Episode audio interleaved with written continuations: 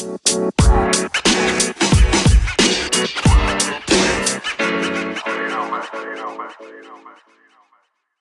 welcome back to another amazing episode of the Well Rounded Podcast. I'm your host Justin Hill, joined by me, um, Mr. Fantastic Daniel Reynolds. How we doing, my good sir?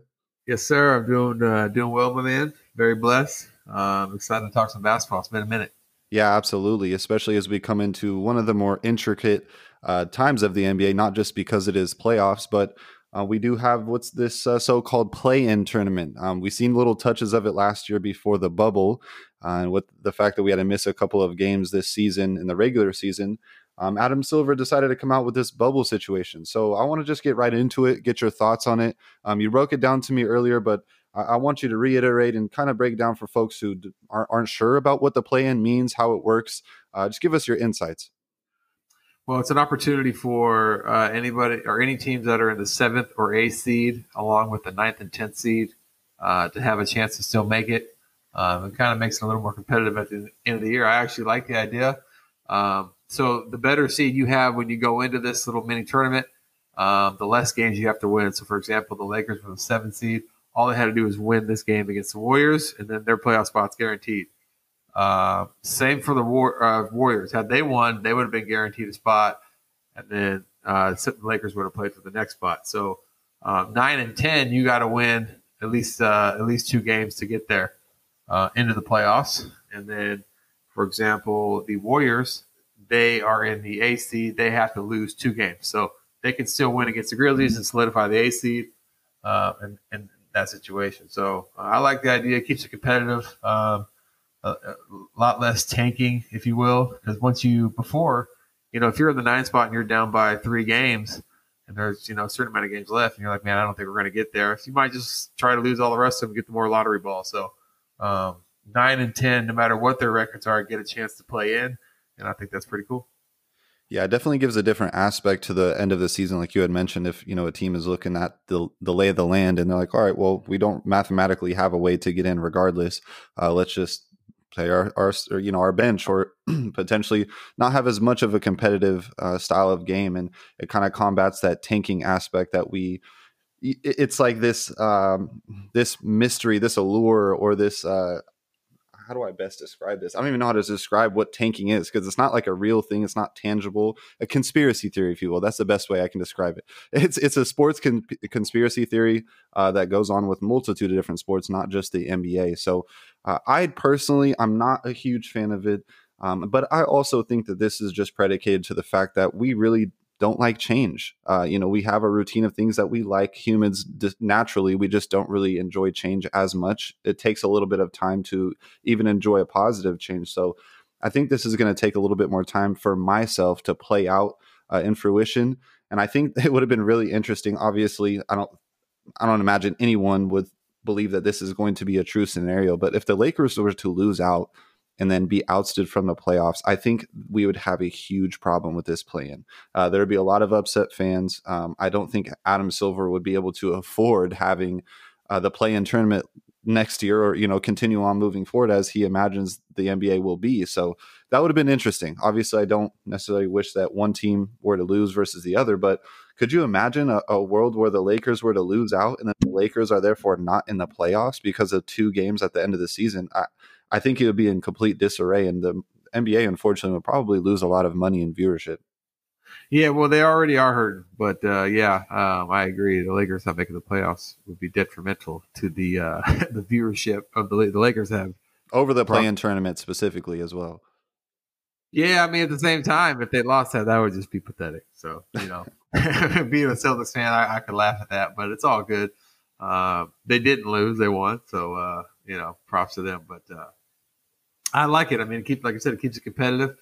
Uh, you know, it's just not necessarily a bad thing to change it. And you know, just like the NFL added a, a 17th game, well, they also took away one preseason, where a lot of people were saying, "Let's why are we playing preseason games?" So, um, you know, in that sense, it made it better for the season. It's more competitive. So that's what I like. That's what I like about it: competitiveness all, all the time.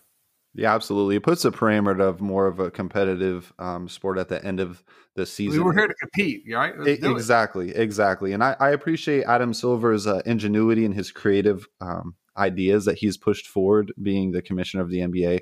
I think there's a lot of people. He's more uh, player friendly as well. So I, I, do enjoy what Adam Silver is doing. Um, I just think for me, the reason why I don't like the play in, and it's not so much the play in itself, I think it's a domino effect for me. Is you implement this one rule, then it starts to, okay, well, it, people seem to like this. Maybe we can start doing some more adjustments down the road. And then you start adding kind of funky rules into the game, like they had the idea of the, the four point shot, you know, things of that nature. It's just, I don't know. I, am not. I don't love it. Then again, obviously, if we never would have had change in the first place, we wouldn't have the three point shot, and the you know the court wouldn't have been as big it is. So, I don't think they're going to do a four point play. That would be a little ridiculous. Well, and those are just some of the ideas that I think about when you take into consideration a new uh, implementation of a rule or a scenario, yeah, if you will. just just because uh, you know the NBA has always been considered, you know, of the of the major sports, the third the third at best popular. You know, it's football hands down number one, and baseball has been there. NBA's trying to get that second spot, and I think it's had times where it has, but you know, a lot of people don't like the fact that teams tank. You know, I mean, look at the Orlando Magic. They literally traded all their good players, and so they became the worst team in the NBA. You know, like the owner's just trying to. Uh, it just basketball teams they just more often do that. So from that standpoint, I think the fans should like it. Man, those games were exciting last two nights, weren't they?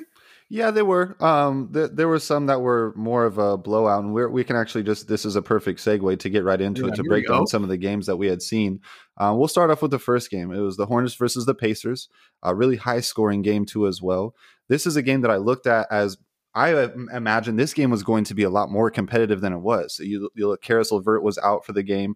Obviously, the Pacers are already without TJ Warren too as well. So um, they did get Malcolm Brogdon back in the rotation, which clearly helped him out. He hasn't played a game, I want to say, since yeah, since the 29th. So uh, I imagined it was going to be a lot more competitive game. Uh, you look at the the score, 117 and 144. It was just an absolute beating from the first quarter. Uh, they were up by I think 12 at the end of the first, if not if I'm not mistaken, 12 or 14 around there. Uh, but most of the game they were down by around 30 points and. I think the backstory or the storyline essentially for that particular reason. It heavily has to do with, believe it or not, I know I'm going to get a lot of uh, flack for this one, but Bismack Biyombo only played three minutes. He got hurt in the beginning of the game, and it really segued uh, Domantas Sabonis to really kind of just implement his game plan and take over the game. Um, he, you know, he posted a pretty dominant stat line: 14 points, nine assists, 21 boards. So uh, he was a little unstoppable. And also, too, their role players are fantastic. We talked about a couple of shows ago um, and I think, if I'm not mistaken, I have to go look back at it, but I almost want to say that the Pacers were my dark horse team uh, for the East, barring obviously health concerns, but just due to the fact that they're a very deep team. The role players are very, very good. They're great veteran role playing players too, as well. Some younger guys, but um, all around, it was just an absolute beating that the Pacers handed out to a, a younger Hornets team. Yeah, they, they beat him up pretty good. I was a little disappointed. I thought LaMelo um, would have had a better performance. I don't think it was too big for him. I just don't think he played very well, and that's okay. That happens, you know. So uh, I, I, think uh, I really like the uh, the Hornets, you know, having a chance to compete for a spot next year. Like some of their young players, but the, the Pacers, you're right, man. They're just a, a way more complete team right now. Uh, having the veteran depth, um, they got some they got some playmakers uh, at the guard positions, and some scores. So uh, Sabonis is, has been dominating really the last two seasons. So uh, they're, they're, a tough team. They, they, probably shouldn't be as low as they are in this matchup, but they are the seventh seed. They're probably, you know, I'd say could compete for being a top five team. Obviously, the season plays out differently for everyone, but uh, Pacers are definitely a, a, more deep team. Yeah, like I mentioned, especially when healthy. Um, but we had talked about as well before on on past shows that when it comes to playoff times, um, I, I think we can both agree on this, and I would love to hear your thoughts. But role players are the most essential players in uh, the playoffs, in my personal opinion. I've seen, you know, you, you have those games or those series even when certain players, role players, take over. Uh, most notably for this particular game, I really love what Doug McDermott did in the first quarter. He put up 16 of his 23 in the first quarter, and then you have a guy like Oshae Brissett who just came out of nowhere and filled in for T.J. Warren at that small forward position, and uh, he got 23 really important points. So um, like I mentioned, role players really, really key, intricate when it comes to uh, success in a, a, series specifically, more than just one game. Um, but this really showed it to you in this individual game how important great role players, especially veteran role players, are. Absolutely. Uh, moving on to the next game that we had uh, was the Wizards and the Celtics. this was another one that I was really, really excited for. Granted, the Celtics didn't have Jaylen Brown. Uh, clearly, that hurt them um, for the most part when it comes to them being more of a them being more of a, a, two guy fiddle when it comes to Kemba and uh, Jayson Tatum. Can't forget he did uh, put up a, a, a, whopping fifty points. They almost put up eighty points between him and Kemba alone. So. You being hey. you being a Celtics fan, how did you see um, you know the Celtics in this game? Particular, the Wizards are definitely no walk in the park. Uh, hugely predicated on the fact that Russ and Beal only shot 16 of 43 from the field, only 37%. That's not usually a good winning formula. Uh, but specifically from the Celtics point of view, how do you see the Celtics moving forward, especially as they go on to play the Nets? Um, what, what maybe adjustments would you like to see, and what were you impressed by with the Celtics in this in this past game? Well, first of all, I'm going to just say this whole season's been a major disappointment. Uh, this team's got way more talent than they're showing on the court right now, and I don't know what the deal is. Uh, I, I, actually like Brad Stevens as a coach. I feel like the players do. Uh, they shouldn't even be in this playoff, this playing game. So this is this is disappointing from that standpoint. Uh, I love Jayson Tatum, man. Dropping a 50 piece on him. He's he's now got the second most 50, 50 point games in Boston Celtics history, and he's you know, 22 years old. So this, this that's an amazing stat line you think about with all the greats that they've ever oh, had. Oh man, as well. got some of the greatest ever. So um, he's going to go down as an all-time great. I can feel it. Uh, not having Jaylen Brown hurts, and honestly, I was a little worried about this matchup with the Wizards. Um, Beal did not did not look healthy, and you could tell. I think a healthy Bradley Beal and the Wizards probably without without Jaylen Brown, they they would have beat the Celtics. Um, but Kim, uh, Kemba Walker played great, which is nice to see. Um, uh, Evan Fournier is finally starting to come around a little bit. He didn't shoot very well, but he's just getting his rhythm and fitting in better. I think he had six rebounds and four uh, assists um, with eight points. You know, so uh, he, he's he's picking his spots, but he's a good player to have. Great six man, especially with uh, with Jaylen Brown out. But in terms of moving forward, I don't I, I, don't see them winning more than two games against the Nets. So um, I, I would have much rather them. I think that they could have could have gave Philly a much tougher series. Boston historically the last five five years or so has has owned Philly in the playoffs. Right. Um, and so I wanted to see that matchup, which would have meant they would have had to have lost. I'm not cheering for that, but uh, you know, I don't I don't see. It looks like the Nets are starting to click and have fun together. Um, you know, James Harden's talking about winning and kind of the comments he's saying. You could tell he wants to win. You know, Kyrie he has been there. KD has been there. Uh, the role players they got, I, I think it's just going to be too much. Uh, at, at best, I could see them um, you know, getting a game or two. But uh, you know, I'm happy that they won. Um, overall, just disappointed that we're even in this situation. Yeah, and there's really two big takeaways. I look at it from the wizard side of the ball. And this goes to show what the opposite is. If you don't have good role players, this is the result of it. When you don't have another guy to rely on that could get buckets or you know make plays, be a playmaker, um, you have your two main guys shooting 16 from 43. You know, forcing up a lot of bad shots. Uh, the two main things are really um, stuck out to me in our our reasons or areas of concern when it comes to Scott Brooks. First of all, the coaching perspective.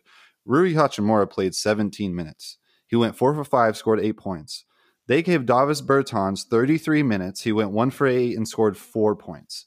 I don't really know where. The, and, and, then you look on the other side of the ball. Jayson Tatum put up 50 points. You know, I don't know. Maybe if he saw something early when Rui, huh? I said a 50 spot. Yeah, exa- exactly. And it's just I didn't really understand that from a coaching perspective. Um, I've seen great flashes from Rui Hachimura. He's also a lot more of a solid big body to put in front of Tatum. Not to say that he can obviously necessarily lock up or guard Tatum, but he didn't do anything on the court that would make me imagine or uh, you know understand why uh, Scott Brooks would only play him 17 minutes. He's been a very intricate piece to their team all year long.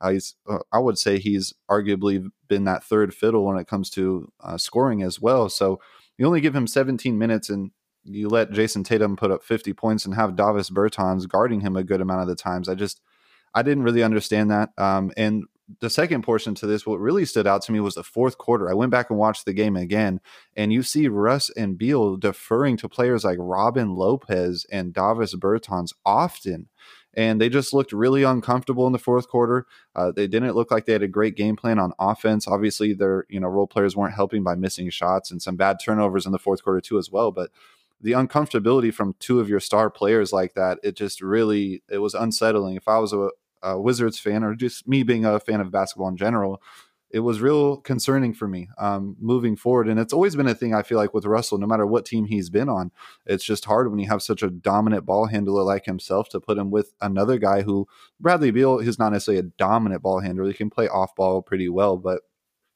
Russell often he looks kind of uncomfortable when having to make decisions in the crunch time, and that's it's just a small observation from over time of watching him play. But specifically in playoff games, it just seems to be a very common theme, unfortunately, for Russell. Yeah, I feel like uh, at this point, kind of, I don't want to say the pressure gets to him, but you know, in, in, basketball especially, and I mean, I've even fought it when I played basketball. Uh, I had to get over that hump as a player, and then I love those last minute, those last second moments, and those you know, important kind of plays. But you kind of get nervous, right? I mean, especially in, in, his kind of scenario, pro basketball players when they're in that spotlight, man, like it goes wrong and then, you know, you're going to hear about it forever. So players can think LeBron had that block. He got over it early in his career, but there was times where, you know, end of the game jump shots, he was not hitting them. People leave him wide open, elbow jumpers. And so now he's deadly from there. I just think, uh, I don't think Russell has the, the full confidence in himself in those kind of moments which is why he might defer and kind of look shaky in a situation where you're like, why didn't he just shoot that? Or, you know, there's other games and, not crunch time scenarios, but the way he shoots shots, it's like, what are you doing? You know? So, yeah, exactly. I just don't, I feel like his shot selection is poor. And then if he doesn't have a rhythm, he gets in those scenarios and um, he tries to overthink it. Um, and so, you know, Bradley Beal, I can see was hurt, but, um, you know, I want to give give the Wizards some props. So they, they played they played very well down the stretch, and they played like a team that wanted to make the playoffs even though they were kind of on the outside looking in. So uh, props to them for, for playing hard. Yeah, they definitely deserve their spot to be here. And one thing when you, we had talked about with Russell's game too as well is he only has one speed. It's just all in, 100%.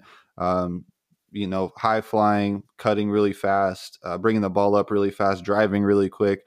And sometimes I think it, his game would help him a lot more with his explosiveness if he learned to slow down a little bit with the ball in his hand, because then you can kind of catch guys napping, especially in a, a position of how quick he is to get to the rim. And if you got a guy playing up too close and he slacks off for just a moment, you get him with one quick hesitation, and then you're you're off to the races. And that's one thing that uh, sort of unrelated, but on that flip side of it, with the guy like Luka Doncic, who's not athletic at all, is not quick at all, but his change of pace is very, very good.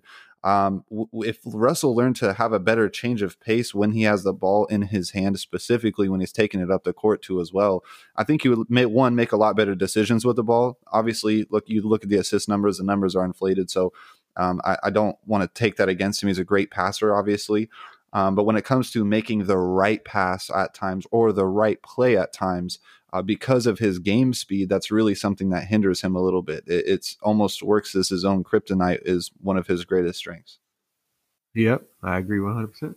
Uh, moving on from the Eastern Conference, we had some obviously really interesting Western Conference games too as well. This is where uh, things got a little bit closer. The Eastern Conference games were more blowouts, if anything. Um, kicking off with the Spurs and Grizzlies, 96 to 100. The Grizzlies move on. Uh, they kick the Spurs out of the playoffs, and this is another situation tying into the Wizards game too as well is the big three of the Spurs, uh, quote unquote, if you will, Keldon Johnson, DeMar, and DeJounte. Uh, they only shot 14 from 49 from uh, field goal. It's just that's unacceptable. Uh, your you know three of your best players or best scorers, arguably, um, when they shoot 14 for 49, you're really not going to have a whole lot of success right there. Um, it was it was more of a Grizzlies, maybe even a Spurs S type game. It was um, you know, kind of sloppy a little bit at times, but you know, great defense too as well. It, it, was a classic matchup as we have seen the Spurs and the Grizzlies play before many times in the playoffs, obviously with different personnel. But it reminded me a lot of still what the Grizzlies are, you know, known for their grit and grind attitude and their style of play. Um, and they really dictated the pace of the game, and that was really what was the big factor to me in them uh, getting the W and moving on to play the Warriors. Yeah, the Grizzlies are. Um I I, I kind of like watching watching them play. They they play with a lot of energy. Oh, yeah. Great young uh. Days. Uh, Dillon Brooks is nice. Ja Morant is super fun to watch. Um, the Spurs, man, they they got some good players. I don't know. I just, it's just it's not the right combo. And I, honestly, I, I saw Popovich on the side. I thought he were already retired. I was like, when did he come back? honestly, he looks so different too. I'm like, man, this guy's got the full hair now. The great white. Uh, does not care anymore not not about basketball. I just meant like he's just letting himself go. He's ready for retirement. You could tell. Uh, but uh, yeah, you know the Grizzlies uh, they've been playing tough, and that game against the uh, the Warriors is going to be good because I know Steph Curry played them last week, and he was doing some celebrating as he was, uh, you know, banking some late game threes on him. So the Grizzlies are definitely going to come come ready to go. Yeah, absolutely. And I, this really does a lot for a young team's morale. You look at a couple years ago, the Nuggets were kind of in a similar position when they actually played um, the Spurs in the first round, if I'm not mistaken, when they got knocked out. And regardless of what happens moving forward with the Grizzlies, getting that win and then getting their you know spot solidified for the playoffs uh, is definitely going to do a lot especially for how young their team is. Like you had mentioned, they're really exciting to to watch. Uh, to be quite honest with you, Desmond Bane's one of the best rookies this year. Very underrated rookie. I want to say he's four in the Rookie of the Year uh, campaign too as well. So somebody that doesn't get a lot of credit, but out of everyone, even though Valanciunas, Big Val went 23 for 23 in this game. Okay. That's definitely, you don't want to understate that whatsoever. But Dillon Brooks was the MVP of this game to me. He put up 24 points on offense, but he held DeMar DeRozan in the second half for to 0 for 8 from field goal. Uh, DeMar DeRozan's been one of the most efficient scorers and playmakers in the entire league from a metric standpoint. Um, that's one thing that's he's really grown into as a great playmaker for his team. And to hold a guy like DeMar DeRozan's caliber, who really, I mean, with his size and his athleticism and uh, obviously his IQ from being in the league so long now too as well, can really go and get a bucket on pretty much anybody. Uh, to see Dillon Brooks hold him to you know 0 from 8 from the field is just it's fantastic and that's leading forward to onto the Warriors game. Uh, it'll be interesting to see how they kind of play against Steph too as well. I wouldn't be surprised to see a lot more of dillon Brooks on Steph Curry in this coming up game on Friday. Yeah, I definitely think uh, we're going to see that. Um, something that uh, you know is going to keep Steph uh, bigger, bigger but quicker guy. So it's going to kind of try and wear him out, hopefully, uh, in their eyes at least. So um, that'll be very interesting to see how that plays out. Yeah, and then uh, you look at the lay of the land for the Spurs, and DeMar DeRozan's a free agent this year upcoming, and I don't think that there's any way he's going back to the Spurs. Um, they have a tough mountain to climb up. They have some good young talent, but it's just, they, they just don't look like foundational pieces. I expected a lot more from Dejounte Murray this year. Um, I thought he was really going to take a big step forward uh, as the primary point guard for them, and unfortunately, it just wasn't the case. He still struggled scoring the ball too as well, and they don't have any great shooters around them. They really severely lack shooting too. So that's going to be some things to look forward um, for Popovich. You know, like you had talked about, he looks like he's ready for retirement, and the outlook of the future for this team, especially if they lose DeMar DeRozan, it's just it's looked like it's rebuild mode for me. To be quite honest with you. Yeah, it already is that. Nah, they're not doing anything with the guys they got, so it's time to you know keep you know Murray, uh, a couple of the other guys, and uh, move move forward. Thank you, everyone, for the patience. We had a little technical difficulties, but we're back. Uh, breaking down the Warriors and Lakers game, I think we can uh, both agree, and I, this will be the consensus for most who were excited about the play in or just looking forward to watching the games, uh, that this was the most exciting game. Uh, had a lot more on the line, if you will, especially with two of the more marquee teams and marketable teams. Um, the game ended in thrilling fashion. Uh, it was a great game all around. Uh, final score is 100 to 103 with the Lakers winning on that LeBron uh, game winning three. I want to start right from that game winning shot. You look and you break down the play. You have Kentavious Caldwell Pope down in the post, almost losing his footing. Could, could was close to a travel. Uh, it wouldn't have been though, just because Draymond. three seconds. Yeah, three seconds or a travel. Yeah, yeah, either one. It was really close to both of them. Um, and, and they sucked down on Caldwell Pope in the paint to bring two on one to guard him, leaving LeBron wide open. Granted, it was a pretty deep three, but regardless, I'm taking Caldwell Pope on a turnaround contested jumper in the paint all day versus leaving one of the greatest, if not the greatest player of all time open for wide open three. Yeah, I agree. Um, that's one of those moments where they just didn't think. I mean, LeBron's option number one, point blank. KCP is option number four, maybe three, depending on who's in the game. But uh, uh, you know, they're not going to call the the the three seconds. I don't think it was a travel. Um, he pivoted well, but you know, he had his foot in the key for three seconds. But they're going to call that in that moment, unfortunately, um, for people who want to see that. But uh, not le- leaving LeBron wide open. Um, yeah, that's not a, that's not a smart play, and kudos to him for hitting that shot. Uh, he hadn't really played that well at all. Uh, still had a triple double, and I'd say he probably played a C plus game. So it just shows how great he is. Um, but yeah, you know, leaving LeBron there in that moment, that's just a mental breakdown.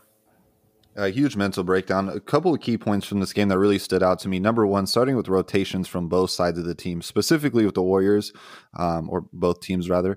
Uh, specifically with the Warriors, though, they only had an eight man rotation this whole game. I-, I, thought that they would definitely go a lot deeper into their bench with uh, their bigger players, um, especially with the fact that you, you look across the court, the Lakers have LeBron, they have AD, they have Andre Drummond. If they wanted to, they can put Gasol out there too as well. And the, the team is huge. They have a really big, even their guards are bigger. I think Caruso six five, Horton Tucker is also six four, six five around there.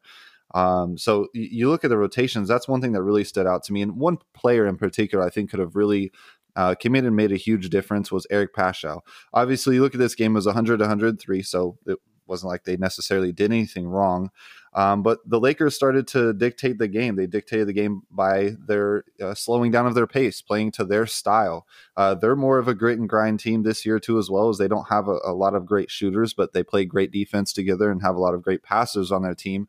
Um, so they slowed down the pace of the ball. They weren't allowing Curry to get on the fast break and uh, really hurt them with those, you know, pull up threes as much in the second half. And the Warriors kind of fell apart as it got closer to crunch time uh, when they seemed to be a little bit more predictable. They let let go of the lead in the fourth quarter, um, and like you had mentioned, LeBron really just showed out. He, him, and AD both really started slow.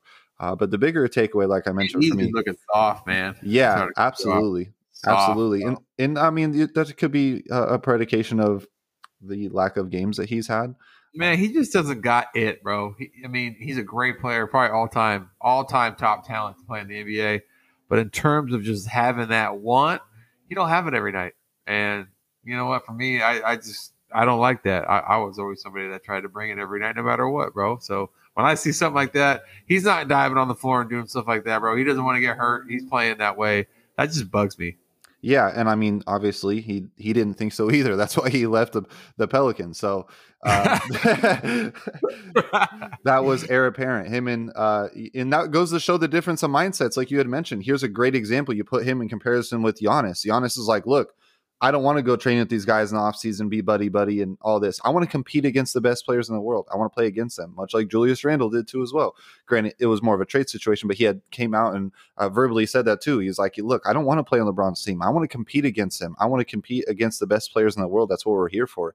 And AD, yeah, he's definitely not. I don't want to say he's never been that guy. Maybe he had that, that idea his first couple years, um, but he, he seems to have his nose in the air a little bit, like as if he deserves uh, you know, to be in contention for where he's at. Um, individually, well, he is just better than everyone, though.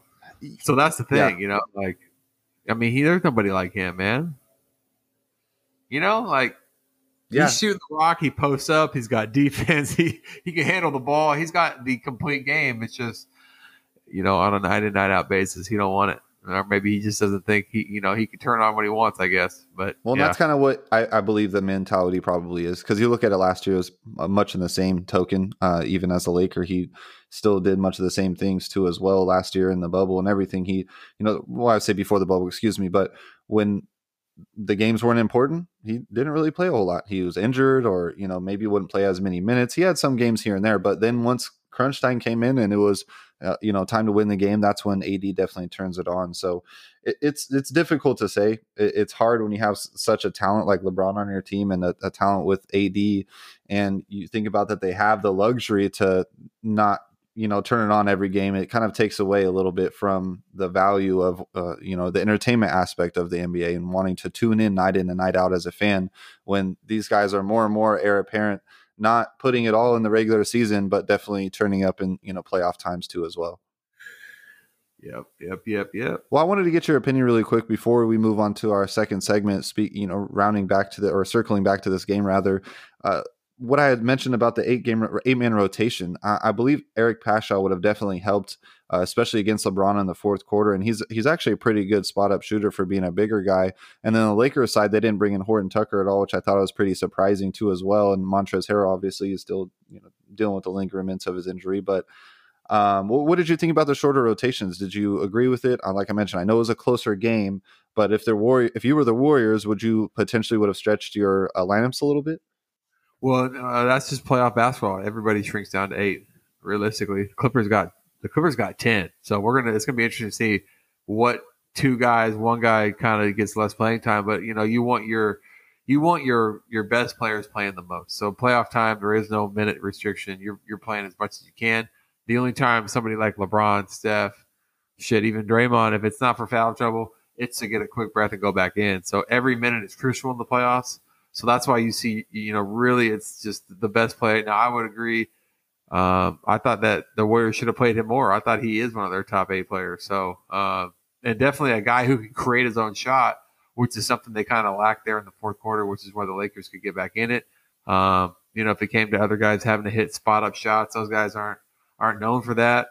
They're just guys that are on the team trying to believe in what they got going. You know, they're not game changing type backup players the Warriors put on the floor last night. So um, I thought uh, I thought he would have been um, would have been a nice addition. You know, especially down down on the stretch late well, especially you look at Draymond's stat line. Obviously, does what Draymond does on the rebound side and assist side, and played great defense on AD. But the offensive side, where they knew he was going to lack, he goes 0 for 5, puts up two points the entire game, but he's playing 41 minutes. They definitely could have used some more scoring um, from their their bench, specifically from a bigger guy like Paschall. And I also noticed that in the fourth quarter, they were going with what they had, obviously, but they're putting Toscano Anderson uh, guarding LeBron James in, in crunch time. It's just, you know, I know Toscano Anderson's really uh, come on as a great defender and all around good, uh, you know, NBA player, but I, I, think when he's getting bullied so bad and it's very apparent, you definitely got to bring in a bigger body. But I know it doesn't really, it doesn't make sense uh, not playing a guy in the first half of the game and then all of a sudden ingratiating him. But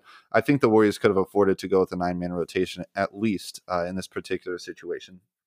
Yeah, you know, the only thing I'd say about that LeBron scenario is, you know, bringing a bigger guy in. Who is that guy? Uh, Paschall, uh, Paschall would have probably done a better job, I, I, I, think, in my opinion. But, you know, if you're bringing in a bigger guy, that's slowing them down on offense. And part of what they got going right now is speed. So it's really kind of like pick your poison. Well, and defense, too. They've played great de- team defense. And they played great defense. Yeah. I mean, to be honest, he made it tough on LeBron. And Wiggins was guarding him most of the night. You know, LeBron's always doing these pick and rolls to get the defender he wants. So it don't matter who starts out on him. If they're going to be switching screens like most teams do, so they can stay in front of these guys.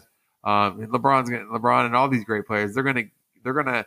the game has evolved enough to where you're. Gonna, it's not going to be like a the center setting a screen for the point guard. You know, now it's like who's the weakest defender guarding that guy goes set a screen, and then you're going to get that matchup you want. Um, which is why you saw at the end when when LeBron hit that shot, Steph was closing out on him.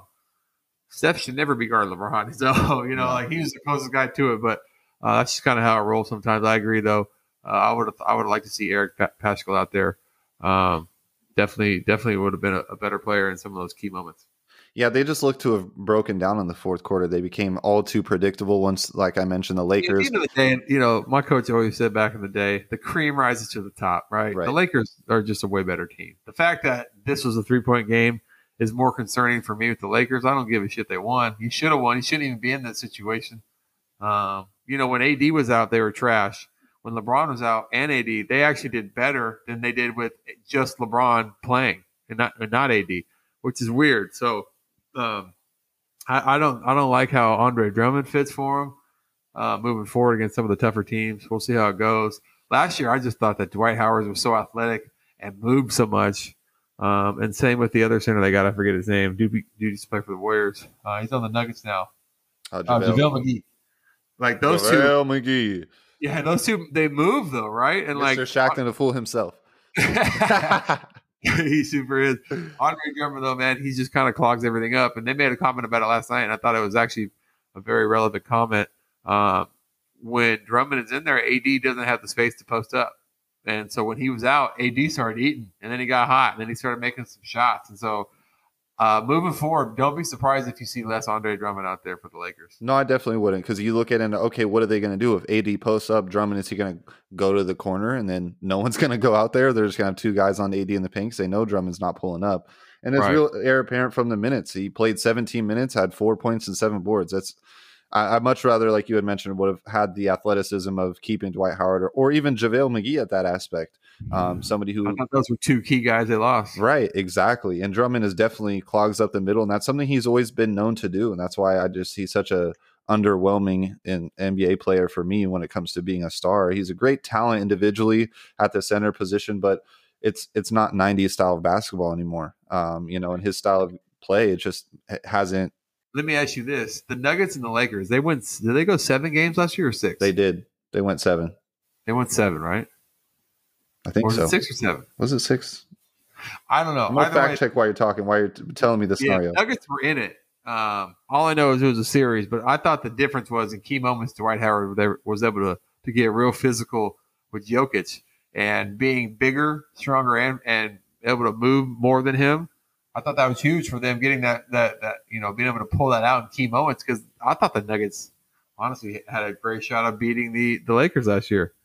yeah, uh, no. They played them tough, man. Jamal Murray, they played well, but there were just key moments where Dwight's athleticism, you know, and he's 35 plus years old, I believe now, and you know, so for him to to not get re-signed, and I think, and that's what you know, not to get off topic, but that's what's helped Philadelphia out a lot this year is having a backup center as good as Dwight Howard is. So uh, I think it hurt the Lakers.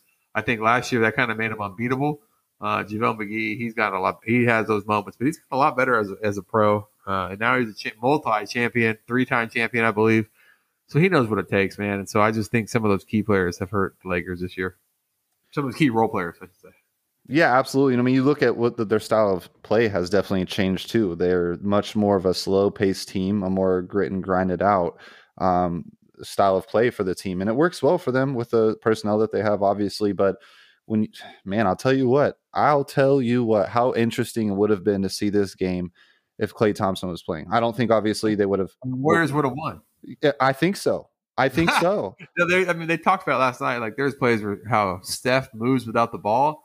I mean, that's that, uh, it's hard to guard him, and he's the only option, and he's doing that. Well, imagine when there's two guys doing that, and you got somebody like Draymond passing the ball. You know that they went 72 and 10 without KD.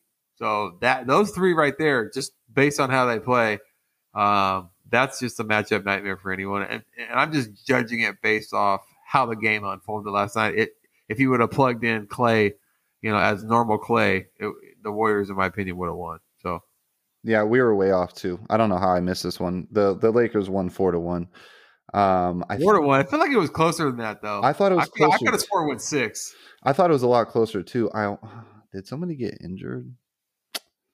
Yeah, I don't know what it was, but yeah, I don't know why I thought it was a lot closer too as well. But uh, yeah, the the Lakers the were huge, Lakers beat everybody in five games last year. yeah they were well. It leads you to I think they had one loss to every team they played. exactly, and it leads you to wonder why change it up, uh, why switch up the you know formula, why let go of Dwight. Well, and- especially in basketball when it's like, you know, there is no hard salary cap stop, right? Like Dwight Howard got a little more money. Well, so did Rondo. We'll fucking pay those guys, right? Like you pay a luxury tax if you're all about winning, bring it back. The Warriors, I know for a fact when they were in those five straight finals, they were paying 35 million plus in luxury tax just to have the roster they had. So, um, well, I'm sure LeBron would have easily been okay with giving up a couple million to keep those guys too. he hasn't taken a pay cut yet, though. He hasn't. No, it, that, exactly. That it was. Man likes his paper. It was more rhetorical, but uh, no, it was a great game. Uh, looking forward to now moving on with those games that are coming up tonight. So tonight we have Pacers Wizards for an elimination game, and then Friday uh, we have elimination game for Warriors and Memphis. So a quick hitter on both of those games.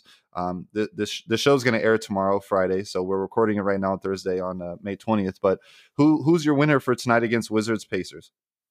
Well, uh, I'm looking at the score right now, so you know I'm not gonna I'm not gonna pick a winner, but Washington is up, so and they're pretty good. Uh, I, I would have said I don't see Russ and, and Beal losing like that again, um, and I don't think anybody on the Pacers can really contend with those two. Um, I think Boston has good guards, which is why they match up well with Boston um, in terms of explosiveness and being able to match what those two do. So um, tomorrow night, I like the Warriors though. I like the Warriors for sure. Um, I think the Warriors are going to give Utah a tough run for their money too. I think they could win two, maybe three games in that series. Yeah, great predictions. I'm actually thinking that the Pacers are going to end up pulling this game off, even without Caris Down LeVert. 14 at half. Yeah, they're down 14 and a half, guys. So I'm I'm the underdog in this situation for sure. Uh, but I guess we can kind of break it down what we're looking at right now.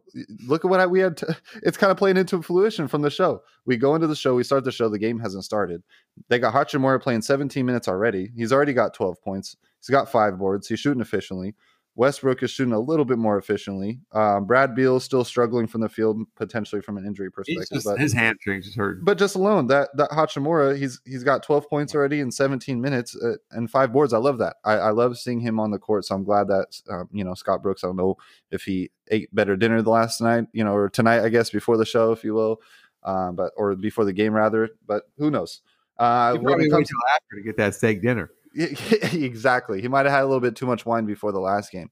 Um, for for Friday's game, uh, Wiz- or Warriors and Memphis, I definitely have the Warriors winning that one for sure. Just a lot more veteran team. I think it's a bad matchup uh, for Memphis, but I wouldn't be surprised if Memphis did pull it off. Uh, if they can somehow dictate the the pace of the game, much like how they did against the Spurs, that's what's really gonna what, what it's going to come down to. Um, but I won't be surprised either to see Steph Curry show out and be MVP esque Steph Curry and uh, win hey. Real game. quick on that, bro. I predict. I, I, told you he was my MVP, and that was way back. I don't even know February. Yeah, and absolutely. He's got selected to the top three. So real talk, man. He he is the best player, uh, most most valuable player, I should say, for his team this season. I think there's a, a, a big man out of Serbia that's yeah. But let me ask you this: table. if, if Jokic doesn't play, the Nuggets still competing for the A seed, right? Not even close. Are you sure? I'm absolutely 100% positive. The reason why I say that is because I mean, Steph Curry's not playing, the, the Warriors would win 10 games. Here's the reason why I say this literally 10 games. The, Steph Curry is such a remarkable remarkable player in his own right. Now let me, you know, let me preface this. Uh, Steph Curry, the reason why I think Steph Curry is one of the best, if I would say probably a potentially a top five player ever in history, is because he's dictated a pace of game much like, or much rather than anyone has ever done before. Uh, his way of pushing a momentum and having an effect on a game and you know game plans and feelings on the court and everything like that too that comes into it is astronomical there's not a, a measurable uh, statistic for it when it comes to i mean you could talk about pace of play when it comes to entire offense, but him as an individual player, he's pushed the pace of a game so unbelievably. But the thing about Steph is, is that he is a liability on one of the sides of the ball. Uh, he is also not the best playmaker. Obviously, he's stepped it up as his career has gone on. He's become a better playmaker, especially without Klay Thompson this year. It's definitely been a little bit more um, noticed, if you will, from when it comes to a playmaking aspect. But you look at who's really been able to facilitate those points for Steph. If they didn't have Draymond Green, Steph Curry, I don't care how individually good he is, he is not a good enough playmaker to be able to get his points the way he has this season if Draymond Green is not there. You take Nikola Jokic outside of the Denver Nuggets, there's nobody that's facilitating a basketball for the rest of the team. He affects the game on both sides of the ball too, because he's a very underrated defender. I know he's been picked on the last couple of years, but as he's slimmed up and he's gotten a lot quicker, his steals numbers he's are immaculate. Crafty. What's that? He's crafty. He said he's crafty. He's very crafty, and and the fact that you know what, man, this this this point you've made has just you're absolutely right because Draymond has to be there doing what he does for Steph to get off. Jokic is creating everything himself. Exactly. So he's and, the MVP, bro. I love I love it. MVP. I love it. I will say, let me don't let's not get it twisted now though. I think Steph Curry is individually the most talented and player in the league, if you will, instead of the best player. Uh, the most valuable player in the league, though, has to be Jokic. And I honestly, I don't really care what people are saying. If you go look at the numbers of it, it's not very yeah. close.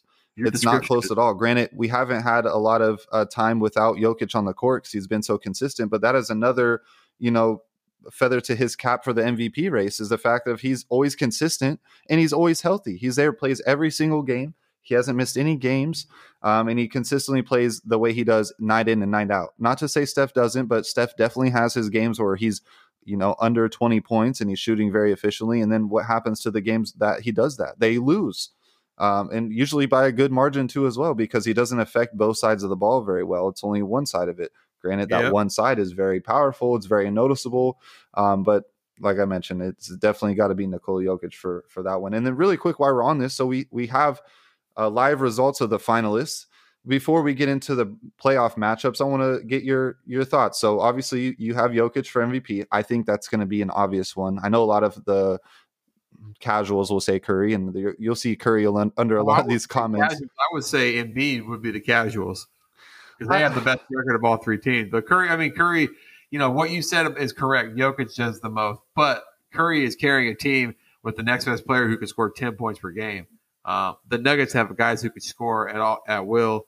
uh, all across the lineup. So, but I understand what you're saying, and your point was was actually perfect and hit hit the nail on the head. Uh, but Joel Embiid is by far the third third best candidate. Uh, the games he's missed, Philly still has a really good record. Steph doesn't play; the, the Warriors would lose by 50 every time. Yeah, no, I not honestly, I know that it's easy to say. We, we can get into a whole debate about that aspect of it but I, I, would argue to say even when it comes to the nuggets individually though they don't really have a lot of great offensive weapons outside of michael porter jr uh, they have some guys that are I mean, they just added aaron aaron gordon. But look at his numbers from this year. One he's not a play he's not it's a not playmaker. and he just got traded to a team who's trying to find a fit right? Yeah, but he he's not going out and creating his own shots. He's not he's somebody that's going to get you know 20 points on a consistent basis like MPJ is potentially. But a lot of these guys, and this goes to the case of Jokic, their numbers are going up from scoring based upon Jokic's uh, ability to be able to create offense for them. You know, these guys are cutting, getting to the basket, obviously, but individually they don't really have a lot of great uh, one-on-one ISO scores, unfortunately. But uh, when it comes to, we had talked about, like I mentioned, yeah, exactly. Um, we had talked about MVP. So moving on to the the defensive player of the year finalists, we have Rudy Gobert. Uh, you have Ben Simmons and Draymond Green. I think Bam Adebayo was definitely heavily less left off this list. Um, Rudy Gobert's numbers are a little inflated to me because of his size. Personally, I just I don't know how you could put a defensive player of the year candidate out there when he can only guard one part of the basketball or one area, if you will. Uh, you put him at the top of the key against a point guard, they they cook him all day long. So that right there is a little bit skewed. I know he's obviously is a former defensive player of the year, but who's your who's your winner for uh, the defensive player of the year award? And mind you, the reason why I brought up the Rudy Gobert is I think Bam should have been in there over Rudy, um, but obviously I, I know the I'm a minority in that aspect. But who do you have winning the defensive player of the year? Um, you know that's actually tough, man. I I can't really say. I would say probably uh, probably Draymond. Um, he's he's the he's the quarterback of that defense. He has to do the most. Ben Simmons probably is um, the most versatile, I guess, just because he can guard the point guards, but he could also guard a big guy, and he's athletic enough uh, and explosive enough to to be not necessarily physical because he's not big enough, you know, but he can he can still affect shots and won't get just completely back down and dominated. Uh, but I think Draymond, just what he's what, he, what he's done, him and Steph this year carrying that team. Um, you know, a lot of young guys, a lot of nobodies. Really, it's not not nearly the same team it was a couple years back. So um, Draymond has to to switch on guards, guard big guys, um, and then just what he does when he gets the ball and how he gets up the floor. I'm going to kind of factor that in as well. He's just he just does a lot. So I like Draymond you're going to catch some flag, D Ray. I'm telling you, because Ben Simmons is 6'11, 240. So he's plenty big enough. But I get, what, I, tall, I, get where you're coming from, though. I was 240 in high school playing football. so I think not he's skinny and he's, and he's, you know, my point is, is LeBron James is guarding, getting guarded by him. He's going to back his ass down easily. Yeah. My point, though, is he's long enough and explosive enough to be able to still contest those shots and rebound when he has to, and he's the most versatile of the of the three. But I like Draymond, man, and his toughness, and you know, I kind of like the little attitude. Yeah, absolutely. I, I, think Ben's actually going to win it. That's who, if I had a bet, that's who I'm betting on. But I, I believe Draymond deserves it, and I, I don't really think again this is very close either. You, you talked about him being the quarterback of the defense. It's one thing to be individually a good defender against who you're guarding, but to also um, quarterback of the defense and you know get into your schemes and get into your zones or man or switching whatever it is the communication aspect is where Draymond is just Next reigning level. high. Yeah he's he's uh, leaps and bounds above a lot of these guys especially I mean, uh, for the you know defensive player of the year candidates that we have in front of us. Yep um, now we have lastly the most improved player of the year.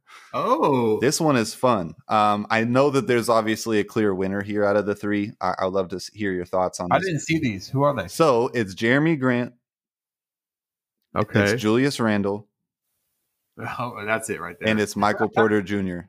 Julius Randle. First of all, Jerami Grant was on your team last year. Uh, he's a good player, and I thought he, you know, the Nuggets kicked themselves for letting him go, but then they got Aaron Gordon, kind of made up for that. But uh, Julius Randle, man, he took that next step. He, he's he's a he's a star for the New York Knicks.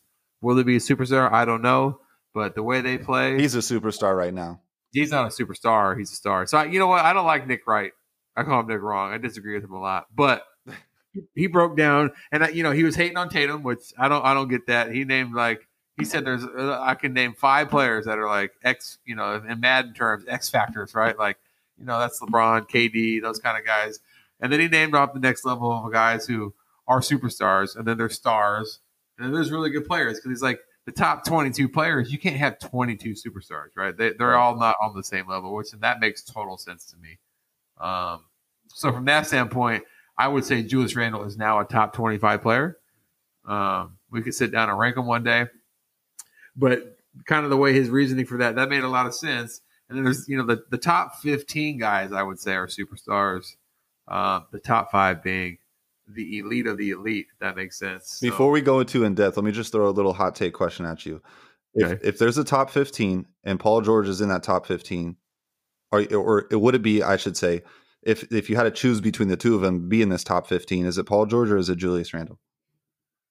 I'm gonna give it to Paul George. Really? Yeah, I mean Julius Randle's done this for one season.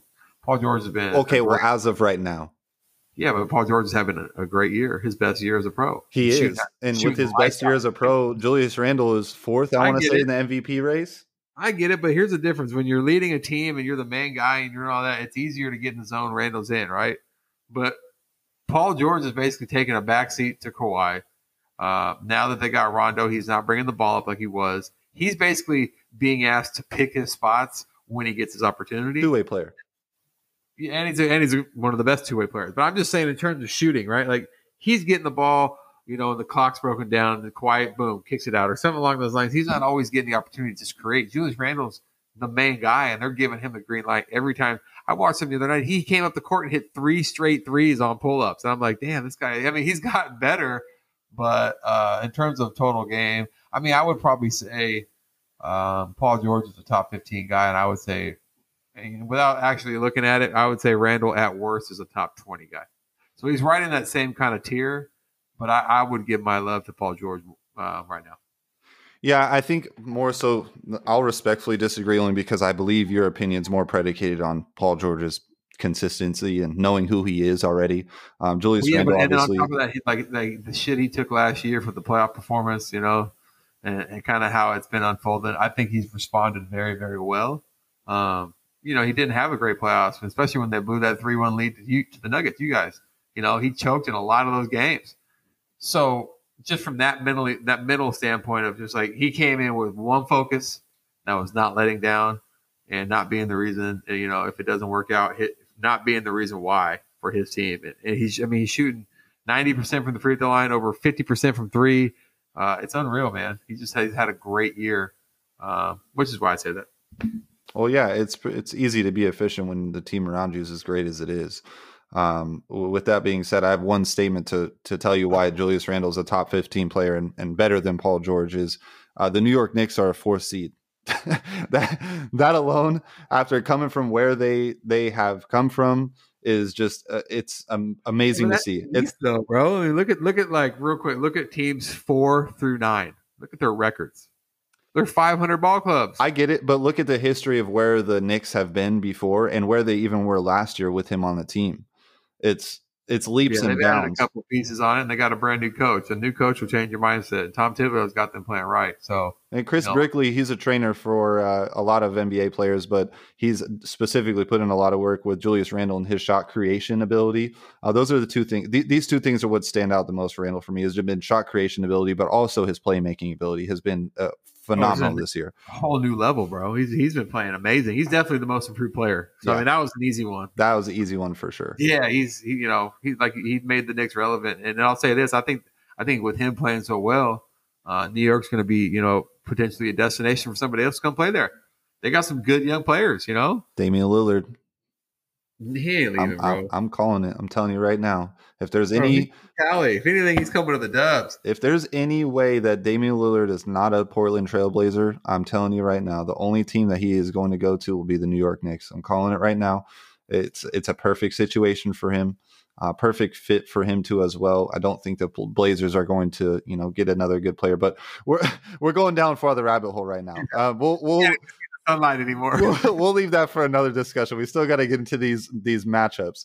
Talking basketball yes, can get fun, ladies and gentlemen. It can get intense. Um, so we we talked about the the play in matchups already for uh, the Western Conference, or well, for the Eastern and Western Conference. Now we have um, the West versus East when it comes to the standings and playoff bracket as it sits right now. Uh, starting off with the West, we have the Mavericks versus the Clippers. This is an easy one, I, I believe, for the both of us. I think it's going to go 4 1 uh, Clippers. I think Mavericks can pull out a game. They could potentially pull out two as well. I don't know what the status is on uh, Porzingis, but um, w- whether if he's in or out, I don't think that this one's very close. The Clippers are just, they're the levels above the Mavericks from a team perspective. Yeah, I agree 100%, man. And I gotta, I gotta say, I've, I've been uh, a heavy uh, criticizer of, of this man, but Boogie Cousins, since he came to the to the Clips, he's been looking good.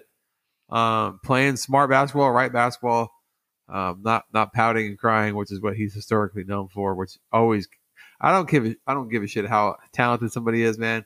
When they act like he used to act, you know, it makes the game about them, the crying, the complaining.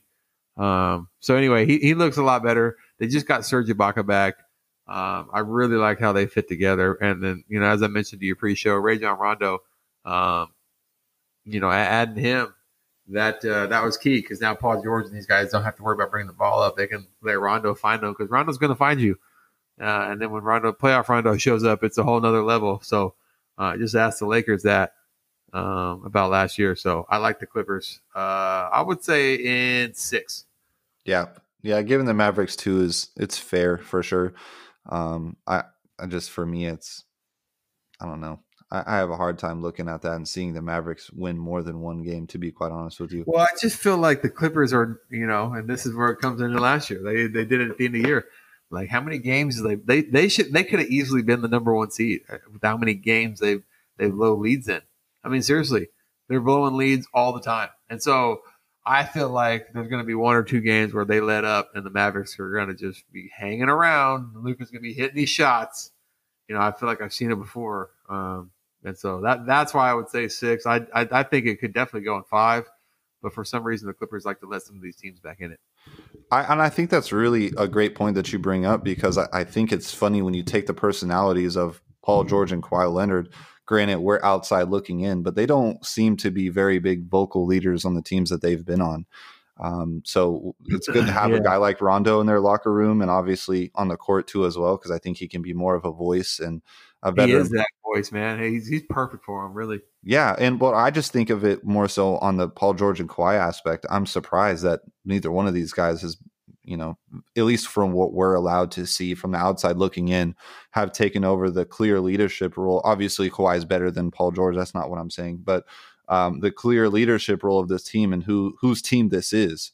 Uh, again, I know talent wise, obviously it's Kawhi Leonard, quote unquote's team, but you know the ownership of the team you, you get the point of what i'm what i'm saying is uh, i'm just surprised that Kawhi Leonard or Paul George hasn't been able to step up in that aspect in their career but there's just not you know who those guys are apparently um, yeah. the, not everybody not everybody's an alpha dog like that right and well i mean that's why i'm surprised too because you look at what Kawhi Leonard does on the court court wise he's an alpha dog you you know he yeah. goes out yeah. and makes the plays on both sides of the ball so i'm surprised that somewhat of his personality or maybe his vocal leadership hasn't started to match that after uh, playing with such great teams that he's been on. But um, the next matchup that we have is the Blazers versus the Nuggets. This is a this has become a, a, classic, if you will, over the last three to four years. They just seem to always be matched up in the first or second round. Always, um, it's always a great series too, as well. Even without Jamal Murray, I, I think, unfortunately, for whatever reason, I, I find myself doing this every year. As the Nuggets dominate so much in the regular season, but they let series in the playoffs get way too close for me. And I know it's a lot has been because of they're a younger team. So I I think this is going to be another close one. I think the Nuggets actually win in seven. I like to see it see them get out quicker, have some more time to rest. But with Jamal Murray being out, I, I'm not going to be surprised if the Blazers really give him a hard time or even potentially win this series in a seven game series. I know it kind of sounds crazy because of how high the Nuggets are in the seeding and how great they have played, but you have one or two bad games from MPJ, and this series is going to take a whole different turn. So it's it's just a lot of pressure to put on uh, such a young guy like MPJ. Obviously, he's done it all season in the regular season, put a lot of pressure on, but the playoffs are a different animal when you have more time to uh, sit down and study the tape on a player and really game plan against one individual guy. I think that's really their only their only worry. Not to say Jokic isn't, but I'm I think the Blazers would be okay with Jokic being the main scorer and going out and getting 30, 40 points. I think it bodes worse for our team if he has to go out and do that. Um, and they shut down Michael Porter Jr. because I'm just not a, a big believer in the rest of our bench from a scoring component to be able to keep up. Yeah, uh, I'm going to give you my first hot take. I think the Blazers win in six, man.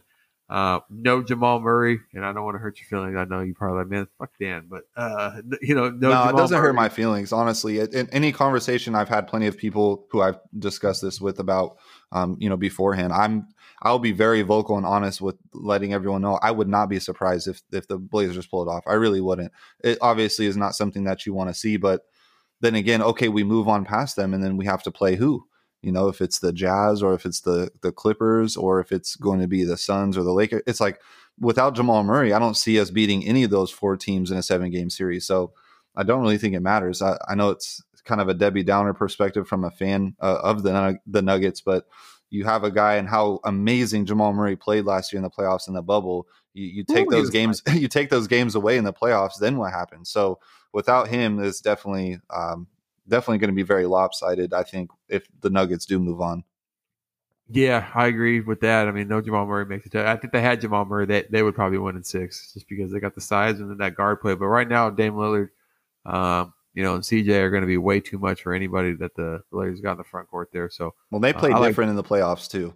When they when it's crunch time, those two guys play very well together. Um, they make big man, Dame shots. is just one of my favorite players, just hands yeah, down. how can you not like the guy?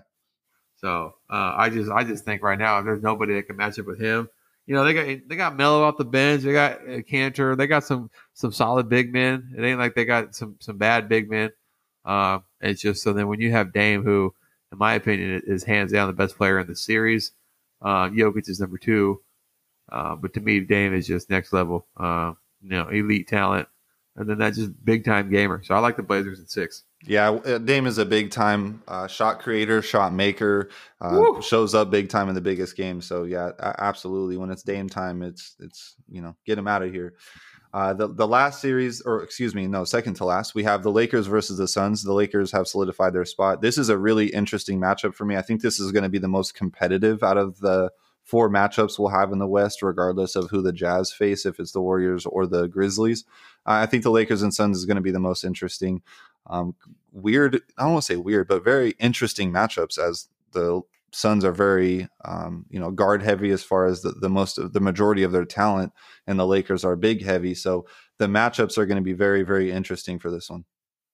Yeah, you know, I actually like the Suns having a chance to win this with LeBron being hurt. I expect the Lakers to win, uh, but LeBron, I mean, even last night he hit that amazing three, uh, but just a lot of his stuff, he's got no lift. Um, you know, guys are blocking his shots. It's just it's just got no lift. So unless it's not a wide open lane, it's hard for LeBron to create right now. Um, sorry about that. It's harder for LeBron to create right now. Uh, and the one thing that, as we mentioned, if if uh, Drummond's out, then they're going to put DeAndre Ayton on AD, and he's he's he's not going to stop him. I'm not trying to say that, but he's good enough to get in front of him, make it difficult. And just the way AD's playing right now, he's super inconsistent. Doesn't look like it's there for him. Um, and one thing about the Lakers is their guards are not great. They got scrappy role playing guards, but you got CP3, one of the greatest point guards ever. You got Devin Booker. Who's going to guard Devin Booker? You know, I can't wait. Me, we uh, finally get to see Devin Booker in the playoffs. I know. And so then they got you know guys like Jae Crowder, who he's not going to shut LeBron down, but the way LeBron's hobbled, I mean, he's strong enough to, to be with him. So this is going to be a very interesting matchup. I expect the Lakers to win, but I could definitely see the Suns pulling pulling out in seven. Yeah, absolutely. It's going to be pace of game for me. I think it's going to be a seven game series as well. But whoever is going to win the series is going to be based upon pace of game. If, if yeah, let me ask you this: You're exactly off of that pace of game. I mean, who's guarding uh, CP3? I was thinking Caruso is probably going to Caruso. yeah, I, I, think it's going to be. He will, but I mean, you know, that's a mismatch, man. Well, I think even bigger mismatch than that is whoever's going to guard Devin Booker. Believe it or not, I, I, if you let Devin Booker get hot in a game, man, I just I don't know who they're going to switch, bro. It's over. KCP's not guarding him, so that's what I'm saying. I could. I mean, CP3, man. Let's not get it twisted. He he hasn't had the playoff success nearly anywhere close to LeBron. I mean, not even you know on level one of what LeBron's done, but he knows how to win games. Uh, and with LeBron being hurt, I mean, he had the stat line last night, but it took a it took a 35 foot three for him to get over 20 points, right? Right. Um, against the Warriors, who have nobody that can guard him. There is not one guy on the team that is Draymond can't athletically stand with LeBron or really down on the block. LeBron's bullied him the entire time they've ever guarded each other. So uh, it just goes to show you that LeBron really is hurting. Uh, now he's an all-time great, and he's going to be able to put put some of that that uh, all-time great magic into it. But the Suns, man, I, I just like the matchup. We got to remember LeBron was uh, quote unquote blinded yesterday. So, oh my God, see that's the thing, right? Let's just let's just call this out right now. Oh man, Michael it's just Jordan to me wasn't the most talented player ever. One of the most gifted athletes for sure, but he worked hard. Always worked hard. Never never took things for granted. You know, always said he praised the older players. Never LeBron has always needed a pat on the back. Always needed stuff like that. Uh, and you, I could see it after the game. He shook Curry's hand, and he said, "He, "You see." He said, "I couldn't see." yeah, I know that killed me. And Curry get, looked at him and kind of gave like the man, whatever, and like Killed me. blew his hand. Like, come on, man. Like, I just feel like LeBron is just overly dramatic and always needs the attention, and that's what bugs me. And then on the play with Draymond, it's like, bro, he might have nicked your eye, and I get that hurts, but he acted like he he was on the ground, you know, and broke his leg and couldn't move. No, it looked like he got knocked out in the UFC fight. When I watch UFC fights, you see a guy get knocked out and then they wake up and they don't know where the hell they are. That's, That's the, how his face was. And that's exactly like that. And when people say, "Oh, LeBron would dominate football," I'm like, "Yeah, I can't watch him flop on the Man. basketball court like that, and then picture him not getting hit by somebody named Nick Bosa. Like, you know, like doesn't add up to me, bro. And so that's the only thing I got with LeBron. I just can't stand. Uh, Deshaun Watson took a cleat to the eye and was bleeding still threw a dime for a touchdown. and won the game. I think it was fourth down. I remember that against the Raiders. Like, uh, yeah. So anyway, We could Um, create a whole show on LeBron's buffoonery and his acting skills. It's just, yeah, that's one thing that's always stuck out to me with LeBron. As much as I, yes, I've been, uh, you know, on paper saying that he's a, the greatest player in my opinion of all time. Regardless of that, he's the biggest. Also, now that's crybaby. the silliest hot take you've ever had. Yeah, So that's we're, we're gonna we're gonna have a show one day to debate it, and I have some some ammo loaded up, but it's gonna be a great one. I I Michael Jordan's the, the greatest winner of all time. Um, you know, from a championship perspective, as far as the way well. I mean, that's Bill Russell, bro. That's that's when we Yeah, start. we it's start hard to put. I can't. I Michael I wrestle with I I wrestle with the Bill Russell talk uh, I mean, because he's the greatest champion. They're, the the you know that that's just a fact because he's won the most. Now, whether he did it in an era where there was eighteen, yeah yeah yeah you know, whatever. but, different I mean, game different game but we're gonna call what it is. We're going to get into this debate. I, I promise you, listeners, we're going to get into the debate one day because I'm glad Yeah. that we differ on opinions, but we got to keep going with the, the status quo of what we have in front of us. And that's the, moving, baby. that's the Jazz still have a team to have to play against. I will say confidently, we both agree Real that. quick, real quick, real quick. Who who what was your score- uh, series prediction? I'm going to say Suns in seven. oh, I had his, I had Lakers in seven.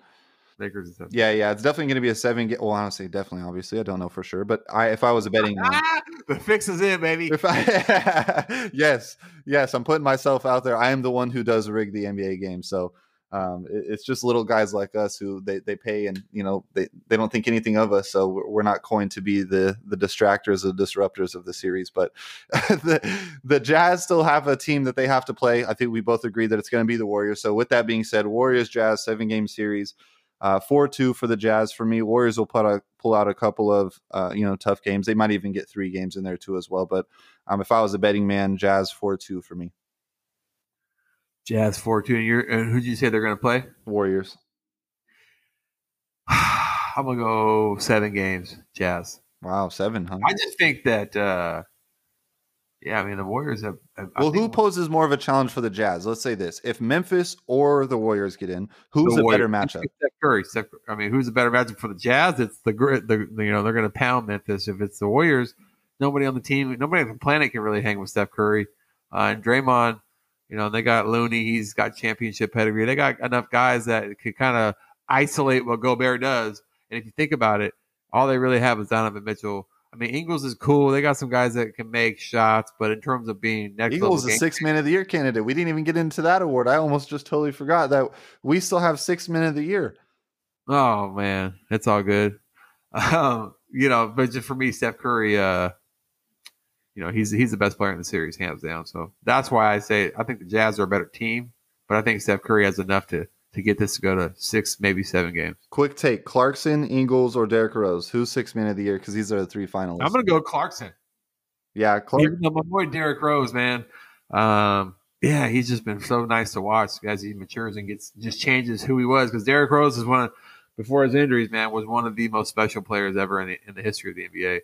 Uh, hands down, the best player in the league. Yeah, if it was a fan vote, Derrick Rose is for sure getting it. Derrick Rose, right? So, but uh, I'm gonna say uh, I just like Jordan Clarkson, man. He's got a lot better. Yeah. He could be up for most improved as well. Yeah, I'm surprised to see Ingles in here. To be honest, I didn't think he was a third. I thought he started a small forward. Who's that? Ingles? Yeah. Well, yeah, he's still a six man though. Six man is just who's the, the best. No, six man is who's who's who, but you can't start and be a six man. Oh, you're saying? Oh, you thought Ingles started? I see. I, I Yeah, yeah, No, I I think Ingles- Bogdanovich started this year over Ingles. That makes sense. Okay, I Yeah, forgot yeah, they had him. Yeah. Yeah. Yeah, that that's another guy who's really underrated for the, the Jazz and who's I think going to be the X factor for Nice, any bro. series is going to be Bogdanovich. Yeah, I mean he can shoot it. He can shoot it. Yeah, I mean Jazz are going to be interesting. I hope they aren't like I predicted them to be like the 2000, I believe the 2016 Atlanta Hawks who won I think 64, 66 games Yep. Uh, and got swept by the Cavs. Yeah. Imagine winning, having Anyway. your all-time best record as a franchise just to get dominated. just to get just and the Cavs are like the third or fourth seed. You know, they kind of like I think LeBron took a two week vacation mid year. I need a break. you know, like everybody was talking, like, and all of a sudden they just get to the playoffs. Man, I don't think they lost a game until they got to the finals. I really don't. That's how that's how it happens. And now that we're kind of already touching on the Eastern Conference, we can move on to the matchups of the East. Uh, first one is going to be the Heat and the Bucks. Another great matchup. I love the Eastern Conference the matchups. one. Yeah, The best matchup. yeah. I think the Eastern Con- Conference matchups have always been better in the first round, as we, the Eastern Conference teams are a lot closer. Um, this is going to be a hard one to gauge for me, as obviously we had this seen the Heat how far they went last year, um, but the Bucks have taken a big jump forward. They have Jrue Holiday on their team too, as well, who's been huge for them. I just, I don't know. I, I don't know about this Heat- one. Heat and seven, bro. Heat and seven. All right. Heat I'll seven. just for the sake of it, I'll go Bucks and seven because I, I think it could go either way. I, I like where you're at though with Heat. I think they have a lot better shooting around them. Um, again, it comes down to pace of play. This is similar to the matchup with the Lakers and Suns. If the Heat can dictate a, their pace of play, they get on the fast break. Their shooters are on fire with Herro and Duncan Robinson. Those guys are making the shots they need to. You know, Jimmy Butler's going to do his thing, but um, if, whoever dictates the pace of play is going to win this game for sure, or win this series, excuse me. Yep, I agree. And then we have the Celtics and Nets. Um, I, I think this is a clean, Yeah. it's a clean 4-0 sweep for me. Not to knock the Celtics. Um, to be honest, even with Jaylen Brown in the mix, I, I would think that this series would still probably go maybe 4-2 at the most. Yeah, I mean, based on the way the series, uh, the season has panned out, this year's Celtics, yeah. I mean, last year's Celtics, I think they would have been able to push them. Maybe, maybe six, games, um, maybe six. Uh, but yeah, I mean, I, I think at, at best the Celtics might win one if the Nets just don't care. But I think it should be 4-0 Nets.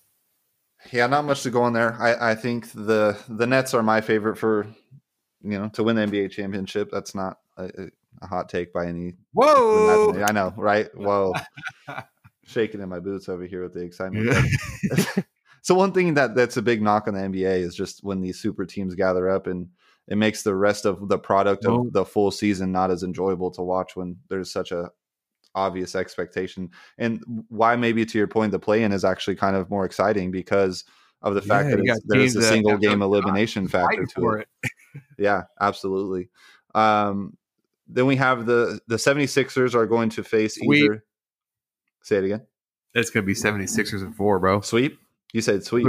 Whoever they play, yeah. They're I don't know. I think the Pacers would be a good matchup for them, man. Pacers are down by 20 right now. I know, but Come on, man. It's over for the Pacers. I don't know. I'm going to check real quick. getting protocols freaking how to kick Yeah, you know what? Right now, we're in the third quarter with two minutes left. It's 77 for Indiana, 103 for the Wizards. This one is going to be Wow. over. Well, there, there you have it, folks. There is the winner of the uh, Pacers and I'm not going to lie, though. Hey, check it out real quick. I I was kind of not hoping the Celtics lose, but I, I was kind of hoping that, in a way, like had they lost to the uh, to the Wizards and the Wizards got the seventh seed, how great would that have been to watch Russell Westbrook and KD in a playoff series? I would love it. I love it Oh because my Russ God, is a Russ is a perfect villain. It would have been a 4-0 sweep, but it would have been must see TV every game mm-hmm. just because Russ was going to go at him. Um, Beal's good enough to to put up points with the best, but you know the, the Nets are too good. But just that that mentality Russ has, man, he would have been at KD the entire time, and that would have been great uh, for just the NBA. But yeah, no, I totally agree. And uh, how many? I'm curious to see. With that being said, how many games do you give the Wizards in this series? And so if it's going to be Wizards uh, 76ers, sweet. sweet 76ers going to beat them in four. Wow, that's a bro. Ben Simmons is going to guard Beal, and then what's Russell going to do? Shoot ten percent from the from the field, and then Bede's going to just dominate everybody. The Sixers got a got a very good squad. And they got a way better coach, so it's not going to be close at all, bro. Yeah, it'll be interesting to see. the The one thing I think about with the Sixers, though, is that, like you had mentioned with the Celtics, uh, the Celtics had historically dominated them, and I think a lot of they it had to match up. Though they match up well. Al Horford was guarding Embiid, right? Embiid wasn't imposing as well like he has this year. Embiid kind of took his game to the next level. Ben Simmons can't shoot. He can't shoot, and so when Jaylen Brown and Jayson Tatum can switch off on him, he becomes irrelevant. Um, you know, really from the field, and so the Celtics just had a deeper roster the last couple years with with better playmakers. But this year, in this particular matchup, um, you know, I just think that they have way too much talent to uh, to really hang with them. Well, I think Daniel um, Gafford is is talented enough and athletic enough to at least get in Embiid's face. Obviously, Embiid's going to impose his will, but to be quite honest with you, if they can somehow formulate a game plan to you know let Embiid get what he gets his 30 40 whatever he gets but if you sh- shut down pretty much everything else around them this is going to be dictated on obviously with Beal and Russell being able to score efficiently if they can score efficiently I, I think Beal's going to be a really big problem if they leave Ben Simmons on him individually. Uh, obviously, Ben Simmons is a lot bigger than him, but when they get the switch off, the switches and everything like that, um, depending upon how they played when it comes to matchups, but it's really going to be predicated on the guards of the Wizards with Beal and Russell, um, their efficiency with the ball in their hand and being able to score it. I, am giving the Wizards at least two games. I think it's going to be four two, but um, I feel we should bet on that because there's no way I see him winning two games. Yeah, I, I'm, I'm game. You hear you hear here live, folks. 76ers and Wizards. Am I gonna get like a am I am I gonna get a plus two hundred here or what's going on? Am, is this gonna, gonna, be are we, what are we we're gonna bet like Skip and Shannon do Mountain Dew or you want to make a real bet? Like here's my thought because and then this is another thing. Philly's defense is just top notch. Um, and so when it comes down to it, they're gonna have enough good team de- defensive players that can contain Beal and Russell just can't. I mean, he's not gonna do what he does against them like he does against you know the Charlotte Hornets on a Tuesday night in the NBA season when he puts up 20, 20, and 20. Like that's just not going to happen. So um, they don't have really anybody else. They got good. They got some okay players, but the Sixers got some. They got a deep squad, um, and they got a good coach, Doc Rivers. So, uh, and I'll say this though. I, you know, I don't want to get ahead of myself, but then their second round matchup, I think the second round matchup is going to give them a tough time. Oh yeah, I, I really believe that. We talked about the man they got playing right now. Let's, let's just transition to that real quick. Um, the Hawks and the Knicks. I think the Knicks are going to beat the Hawks. I think the Knicks versus Sixers is going to be a great matchup. What do you think about that? You think the Hawks are going to beat the Knicks? No, no, no. I think the Knicks are going to beat the Hawks, and then the Sixers play the Knicks. Got it. That's going to be a tough matchup. Yeah. Oh, absolutely. That's that that's going to be a blockbuster matchup. The second round on the East is going to be great because I think those top the Bucks, the net, the Bucks are Heat, the Nets, uh, and then the Sixers and the Knicks. I think whoever, whatever the combo is on those games, those are all going to be some good games. Well, you look at the matchups too and the styles of play of those teams, and they're you know kind of a punchy in the mouth physical team. All of those, all four of those teams are. And that's something that's more of a common theme with the Eastern Conference teams. There's none of those teams have necessarily great shooters on there. They're not lighting it up. It's not uh, as much of a finesse game as it is out in the West. So I love all those matchups. I think the matchup is better if the Hawks, uh, or if, excuse me, if the Knicks beat the Hawks in the series though I, I, actually i do have the hawks winning this one i know call me crazy um, what? I'm, i see it happening i really really do i, I think the hawks are going to do it to them in a seven game series um, the only problem I, I see with the Knicks is that RJ Barrett really has to play up to his fullest potential in a seven game series. And his inconsistencies on the court have really troubled me. I know he's been a lot better of a shooter, especially as of recently.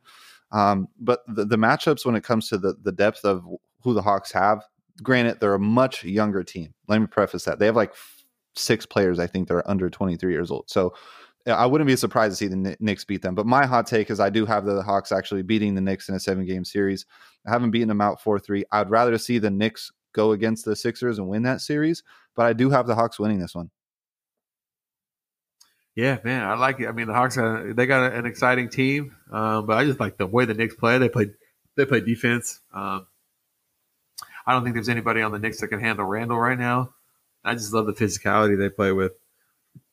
Uh, well, so. Nate McMillan has really just turned this team around um, ever what since they they fired. I think his name was is Lloyd Lloyd Pierce or Lloyd. Yeah, their coach. Yep. Yeah, ever since they fired him, it's crazy uh, how you can see a team when they don't respect or, or want to play for a coach, and then they make a move like that mid year, and then you could just see how how much you know players believing in the coach matters. You know, does that make sense? Oh, of course, and that's why this is a team game. That's why the NBA is not an individual player game. It's as much as individual players can be as great as they are and do the things that they do and put such an effect on the game. The NBA is a true team sport, and it really starts with the head coach. You have to have great game plans in and you know, in, impose your respect and have your, I don't say impose, maybe that's the incorrect word, but gain your respect from impose your will, impose your will um, to the other teams, maybe not on your team because you might, you know, kind of discourage some players like Karl-Anthony Towns with uh, Tom Thibodeau. So it was a great example. but that's just a great example. But uh, players being so soft this generation. Yeah, it's yeah mentally soft. Another show we could go on. You know, a whole different random. Got a lot of shows coming up.